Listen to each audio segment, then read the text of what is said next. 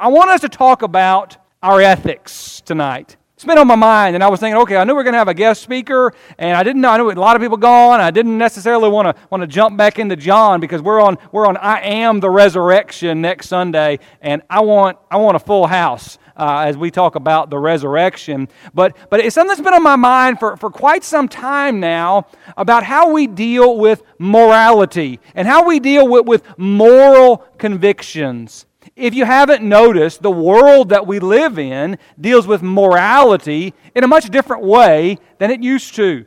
Many of you are very accustomed and were raised in a time where it was not uncommon to hear people take stances on different moral issues. Is that fair fair statement for all of us? I mean, even even for me, right? I'm not as old as some of you guys, but but I mean, I'm the gray's coming whether I like it or not. That's that was normal. But things have changed in our world, and they are changing quickly. Where more and more, and you can almost name your issue, it is not that people are disagreeing with you about your, uh, about your moral stance by taking a different moral stance. But more and more in our culture, what, what we're seeing is that people are saying those conversations are just not even conversations we want to have a part in.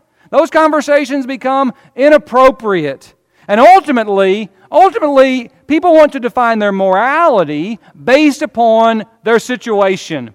Now, I know that's not new. I thought about talk, calling this lesson just Situational Ethics 101. We've talked about that before uh, in more of a, a, probably a more academic setting. But, but, but to understand where you, you, you see this that goes on where someone will take a very simple moral statement, social media bears these things out uh, in, in, in a great way. Um, and and you, you, can, you can name you can name your moral position. I thought about I have about five or six different ones as we were going along through this, but but the responses are what I want to get at. And social media just shows the things of conversations that, that, that we would have normally. Because what happens in those moments is that people begin to respond with, with lines like this I hope you never. I hope you never. And then they proceed to tell of some terrible thing that they are saying, at least I'm going to give the benefit of the doubt, they hope you never have to experience this. Now, what is meant by that is if you ever experience these things, then you would realize why that moral position is not a tenable position. I wrote down a few that, that, that, that I've heard from people, but I'm just going to tell you usually when you see these things, there's a lot more emotion. These are very real things, by the way. Nobody's making this stuff up, okay? So we got to, and we'll talk about that in a moment. But, but people, people might say, well, well, I hope that you never have an unfaithful child. Well, well, I hope that you're never in an abusive marriage. Well, I hope that you never get pregnant out of wedlock. Uh, I hope that you never lose your job and struggle to put food on the table. I, I hope that you are never forced to make a decision or a choice that could endanger your life. Familiar with the thought process? Right? We've all seen that. And, and typically, whenever those things are brought forth, they are a lot, even though I kind of felt uncomfortable, like kind of tingly even saying those things, right? They're coming from a much even deeper personal place. They're very real. When I hear those things, I, here's what I always want to say. Um, and I don't know if this is the smart aleck in me that comes out, and I, I try to hold it back usually. But I always want to say, me too. I mean, I, I hope I never have any of those things happen to me also. I, I, I don't. I don't want to have an unfaithful child. I don't want to uh, be married to an alcoholic. I, I don't want to have to make these choices of life and death. I, I, I don't want to lose my all these things, right? Yeah, man. I I hope those things never happen too. I hope I never have to experience those things. But that being said, that doesn't change the reality of what is right or what is wrong. My situation, and there are some tough situations, doesn't change the reality of what is right and what is wrong. We, we have to be careful that, that we don't allow situations to, to override our conversation. And they can override our conversation, can't they? Everybody here know how to shut a conversation down? Somebody's saying something you don't like, so you start telling something real personal and powerful and painful about your life. We've all we've probably been on both sides of that, and it's like, okay, okay. I've, I, I mean, I, I hit, I've hit a nerve somewhere, right?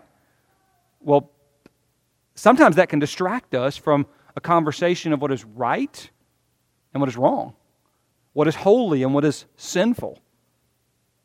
People many times want to discuss the situation that surrounds the morality in order to determine the rightfulness of a, of a, of a particular action. And that is a mistake. That is a mistake that leads us to a man centered religion instead of a God centered religion.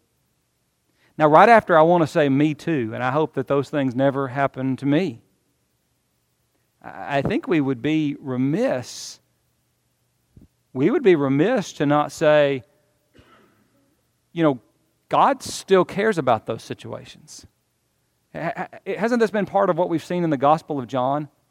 I think sometimes, whenever we can get into talking about morality, we have to be very careful that we do everything within our power to not come across as being uncaring, insensitive, cold souls. We, we bear a burden there. Now, when I said that intentionally, we have to do everything within our power. Paul would say in the book of Romans, as much as depends upon you, you live at peace with all men. Right? Well, that means if there's some way that I can, I can talk about something, and there's a, and there's a way that, that someone is going to receive, and there's a way that, that, that somebody's not going to receive, choose the way someone's going to receive. Be aware of those things, right? Just because you have a shotgun doesn't mean you have to use it, right? About morality, we, we, we have to understand that because God doesn't look at those things. God doesn't even look at sin or morality and say, there it is, take it or leave it, I don't really care one way or the other.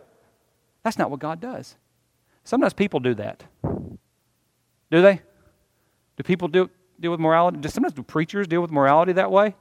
Almost, almost as if they would be happy if you rejected morality.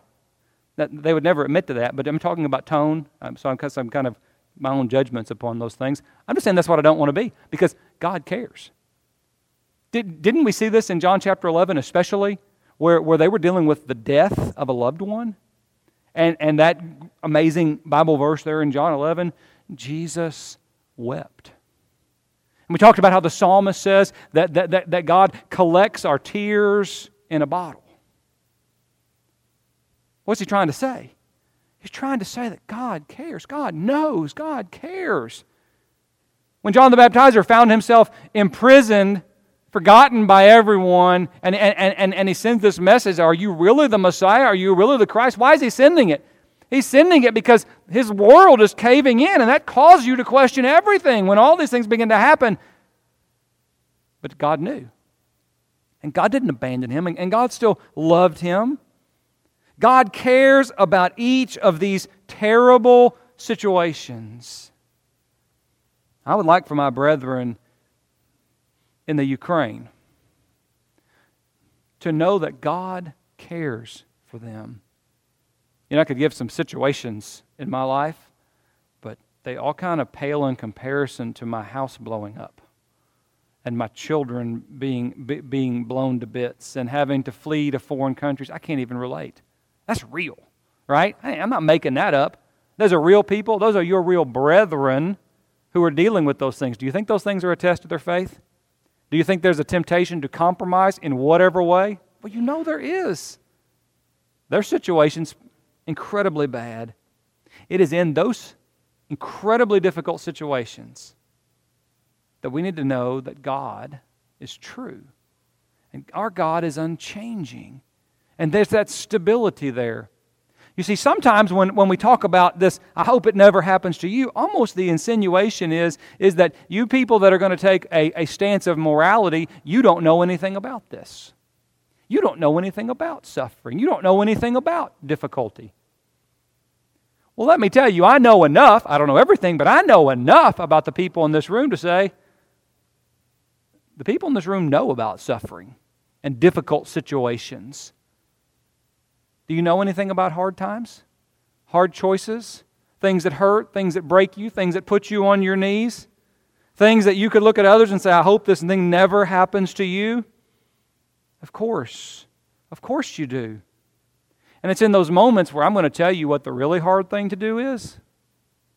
The really, the really hard thing is not the situation, because guess what? God's going to send the rain on the just and on the unjust. Well, I, you, you, could, you could be the most godly person and you could be the devil himself, and there's going to be difficulty in your life. The greatest sufferer in the history of the world. I think I could dare say the greatest two sufferers in the history of the world. One was the most righteous man in the history of the world. Who am I talking about? That's Jesus, right? Nobody suffers like Jesus on the cross. Right behind him, when I think about great sufferers, I'm feeling pretty comfortable to say he's the most righteous man in the entire world at that moment. That's Job, right? This connection between suffering and righteousness and even righteous suffering. First Peter is where we were this morning. We'll, we'll look at that for just a moment. Uh, but the difficult thing is not the trial. The trial's coming, guys. I wish it wasn't, but it is. The difficult situation is coming. But the really difficult thing is to maintain your faith in the midst of the trial, to not compromise your convictions in spite of a terrible situation when the whole world might look and say, you know, I really can't blame him. Because that's what the world will say. And God would say, No, I will hold you accountable.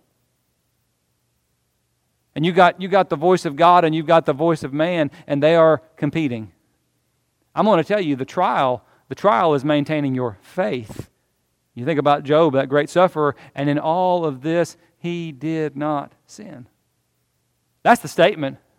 It's not just that he suffered, it's the fact that in all this he didn't sin. You, you want to see the statement there, there, there in 1 Peter chapter 2 we looked at this morning? The amazing thing is not just that Jesus died on the cross, when he was reviled, he didn't even revile in return. Now, if you're not challenged by that verse, you don't know what that verse means. But, but, but he was holding to this there is, a, there is a way that is right. But that is a way that comes from God. And if I'm going to define my ethics based upon my situation, well, I'm going to create a subjective religion. A subjective religion. You, you guys I remember we had a professor in college, um, and he, he was a subjective grader. Okay?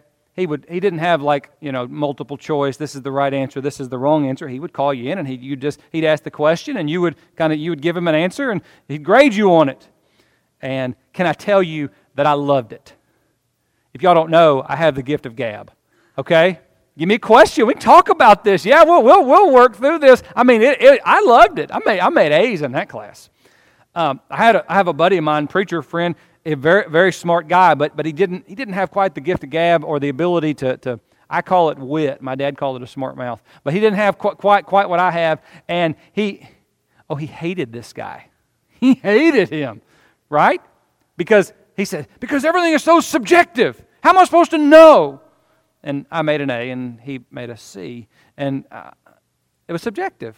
Well, I think this, I think that. We, we evaluate different things in life like that. That's dangerous when we start creating a religion based upon that. Because at some point, I'm going to share that religion. I'm going to share it up here, but we're all going to share it as we're evangelistic. Well, well what gives me the right to, to, to come to you, Teresa, and say, you need to do this?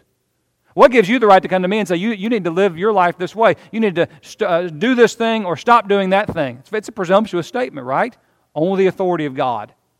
Only the authority of God. When we have a subjective religion, it can, well, I think this is good. And you can say, so what? I, that's, not, that's no religion at all. The, the, the danger, we, we, we've talked about this before in passages like, like Proverbs, Proverbs 14. Proverbs 14 and verse 12. There is a way which seems right to a man, but it is a way, it is a way that leads to death. See, so, so I can be very sincere. I, can really think this makes sense to me. This makes sense to everybody I know. This makes sense to all of my peers. And God says, Where'd you get that from? Where'd you get that from? See, I have to be very careful about putting too much faith in my own gut Instead, my, faith, my focus must be upon the Lord. People have always struggled with this, right? You, you look at, you look at past uh, th- things like Well, people are always talking about love and doing funny things with what love means. But, but let me give you an example. Uh, in 1 Corinthians chapter 5, the church that met there in the city of Corinth, and they had this situation where they were tolerating a, a, a man they were tolerating a man who had his father's wife, more than likely an incestuous relationship. For those of you in our Leviticus class, he should have gone back to Leviticus as we did this morning. But, but here's the interesting, interesting thing about this they were proud of it. The church, the Corinth Church of Christ was proud of the fact that in their church they tolerated incest. Where did that come from? Right? And that's what Paul Paul's like, I'm not even there, and I'm telling you, that's a problem. I'm not even there, and I'm telling you in, in, the, in the assembly, take care of it. Right? Well, the problem was their religion was based on what they thought, what seemed right to them, and they created a Frankenstein, if you will. Well, how, do you see your way out of that? I constantly appeal to the Word of God for what is right, for what is wrong. We're called to be holy as, as He as He is holy. He becomes the standard, and we are directed by His Word. That's why Paul tells us that, that, that the purpose of the Scriptures, he really tells Timothy, right, is to equip us for every good work. It's to tell us what we ought to be. There's nothing in the Bible about what color the carpet is, okay? Because who cares? That's inconsequential. But, but when it comes to things that are right and wrong, holy and unholy, sinful or pure, those things have to come from the Word of God. Who are we going to be? How does one become a Christian? How does one worship God? What are we going to stand for? What are we going to say? It better come from the Word of God. Otherwise, it becomes subjective. We, we, ha- we have to constantly turn back to the Scriptures. It, it, it's, it's one of the reasons that well, I, I find this rash of not just in the world, but even in churches where people are pulling away from this idea that if you have questions about who we are or what we believe or what we've said or what we've done, that you should come to me and you should expect us to open the Word of God. I've heard that all my life, but I'm just going to tell you in recent years, I've had many people say that's not really appropriate. That's not really something they want to think about. And I'm just there. Well, because Carrie took my 10 minutes this morning. I'm not going to get into it, but, but it's, it's, it's, it's, it's, it's, a big, it's a big can of worms to open in our world. You see, sometimes we're called to stand on the will of God, even when it costs us something. That concept of righteous suffering that we saw there in 1 Peter, we've preached through 1 Peter. You, you know these things, but so many in our world think that it's like following the path of least resistance. And, and, and if, if standing here is going to cause me problems over there, then I'm not going to stand here. And so they, they wind up not standing where God wants them to stand. Passages like, like 1 Peter chapter 4 and verse 19. Let those who suffer according to the will of God, let them entrust their souls to a faithful Creator in doing what is right. God says, okay, you're looking at me and you're saying, Well, I hope you never. And he says, I hope you never too. But if you do, know that I know, and know that I care, and know that I'm with you in the struggle, and you just keep trusting me, and you just keep standing with me. Turn your Bibles to Romans chapter 3. One more verse, and we'll be done for, for the evening. But I, I want this to kind of stick in your head because because I'm going to tell you there's a fleshly side of every one of us where situational ethics makes sense. Okay? Every one of us, th- th- th- there's a part of us that it makes sense to, and that's, that's not new. But, but, but we're going to be challenged in, in the Word not, not to define ourselves by what we feel or by our experience, but to define who we are by the Word of God. I, th- I think this is the paramount verse on situational ethics in Romans chapter 3. In, in Romans chapter 3 and verse 5, Paul, Paul is writing, and he says this. It's a few verses. He says, But, but if our unrighteousness demonstrates the righteousness of God, then what shall we say? The God who inflicts wrath is not unrighteous, is he? Okay, I'm speaking in human terms. He's trying, he's trying to explain this idea of how God's grace only shows the greatness of God, and how sometimes people twist that, right? Um, may it never be. For otherwise, how will God judge the world? You see, people are constantly setting up systems of belief that are making it impossible for God to judge. We, we don't like the judgment. We, we don't like the accountability. So that, that, that's not new, right? But that's what he's saying. If that's, if that's what you're saying, then, then it's really kind of messed up because you're taking away the ability even of God to judge. But, but if through my lie the truth of God abounded to his glory, then why am I still being judged as a sinner? All he's trying to say is that wouldn't make any sense, would it? If, if, if your lie was a good thing, then why would God judge you? Well, point is, your lie is not a good thing. And why not? Here's what I want you to get in verse 8. Why not, as we are slanderously reported, and as some affirm we say, let us do evil that good may come? Did you catch that? There are some people who are putting forth situational ethics. They're putting forth this idea I know this is not a good thing, but if we do this sinful thing, then maybe some good thing will come from it. Paul says that's slanderous. He says that's slanderous. If that's what you think I'm saying, you don't understand what I'm saying. Their condemnation is just. Whoever's spreading that mess, they're going to, whatever they get, that's what they deserve, because that's a lie. May our ethics be defined not by our own self, but may they be defined by God. There, there are debates about the place of immersion in, in the church. And I'm just going to tell you, lots of people have lots of different thoughts about it, and they can tell you stories that will tear your heart up one side and down the other. I promise. At the end of the day, at the end of the day, Jesus still says that he who believeth and is baptized shall be saved, he who believeth not shall be condemned.